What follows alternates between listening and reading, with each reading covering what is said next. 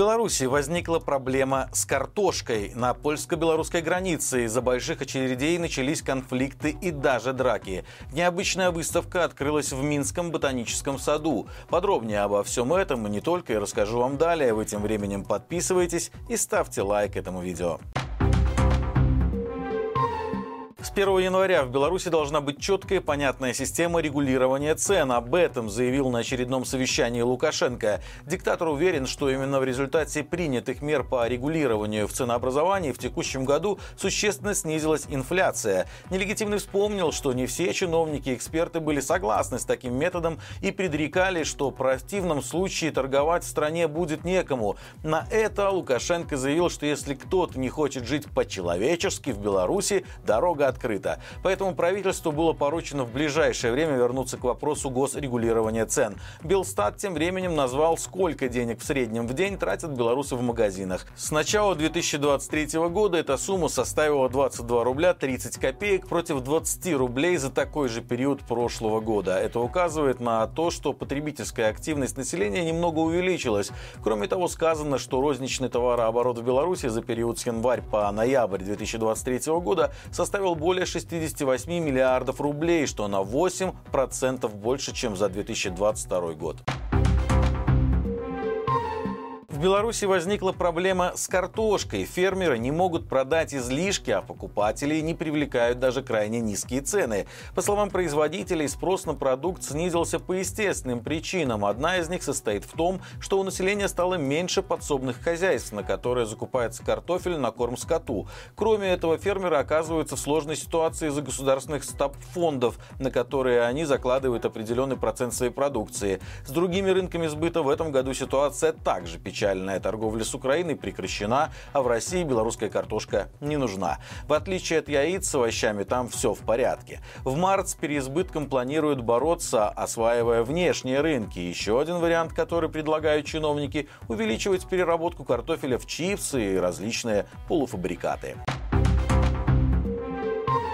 Очередной транспортный коллапс на границе. Более 200 автомобилей скопили со стороны литовского пункта Медининкай. По словам очевидцев, в сутки очередь двигается примерно на 200 метров. Ночью движения нет совсем. Журналисты «Зеркала» попросили Госпогранкомитет Беларуси прокомментировать происходящее. В ведомстве заявили, что с нашей стороны на пункте пропуска Каменный Лог нет ни одной машины. Однако, судя по сайту белорусской погранслужбы, в очереди на выезд сегодня находилось более 500 машин. В литовской пограничной службе тоже ответили, что работа пограничного контроля в Медининка и других пунктах продолжается в обычном режиме. Если увеличение трафика и происходит, то связано это с предстоящими праздниками, так как многие едут за покупками либо к родственникам. Сложная ситуация с очередями наблюдается и на польской границе. В пункте пропуска Тересполь-Брест уставшие водители начинают блокировать проезд для желающих вклиниться. Нередко доходит до конфликтов и даже драк.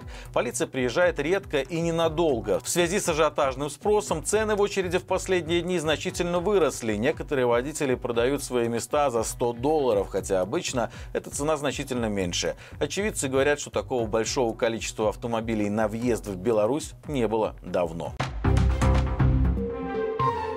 Чиновники решили еще на год продлить запрет на привязку арендных ставок к курсу валют. Соответствующий законопроект уже на рассмотрение. Эксперты прогнозируют, что мораторий на условные единицы может стать бессрочным. Напомним, ранее аренда частной недвижимости, как правило, зависела от курсов евро или доллара. На этом фоне чиновники запретили устанавливать ставки в иностранной валюте и обязали привязывать их к рублю. Речь идет о любом имуществе, от офисных помещений и съемных квартир до паркингов и техники.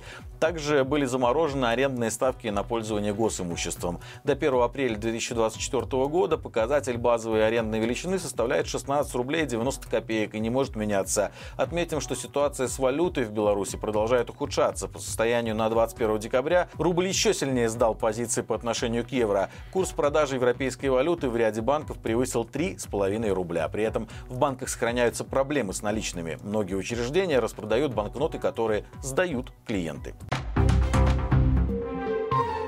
В Литве планируют создать комиссию по оценке белорусских и российских артистов, которая будет решать, стоит ли им выступать в стране. Соответствующее обращение к правительству готовит Комитет по культуре Сейма. Как поясняют инициаторы проекта, организаторы мероприятия не знают, куда им обращаться, чтобы понять, можно ли приглашать определенных артистов в Литву. Комиссия не планирует изучать само творчество, поскольку это будет цензура, но оценит моральный облик исполнителей. Например, их отношение к ситуации с аннексией Крыма и войне в Украине. Помимо этого, депутаты намерены разработать поправки, которые введут ответственность за приглашение артистов, которых признают угрозой национальной безопасности страны. К слову, ранее МИД Литвы начал процедуру лишения гражданства балерины Илзе Лепа из-за ее высказываний в поддержку действий России.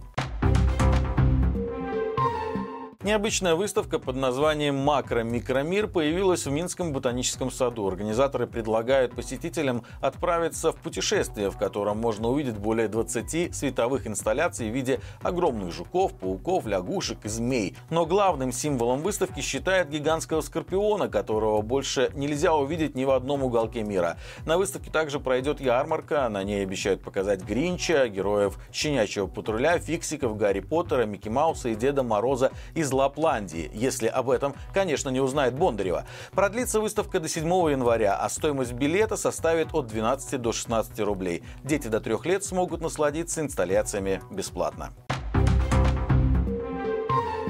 Друзья, как всегда по будням на нашем канале выходит рубрика «Горячие комментарии». В новом выпуске обсудили с экспертами, какой будет новая Беларусь. Даст ли белорусам шанс установить демократию, падение режима Лукашенко и как избежать правового хаоса и попыток реванша со стороны помощников диктатуры. Ссылка, как всегда, в описании. Подписывайтесь также на наши социальные сети, Инстаграм, Фейсбук, ТикТок и Телеграм и получайте оперативно информацию в более коротком формате. До встречи завтра и живи Беларусь!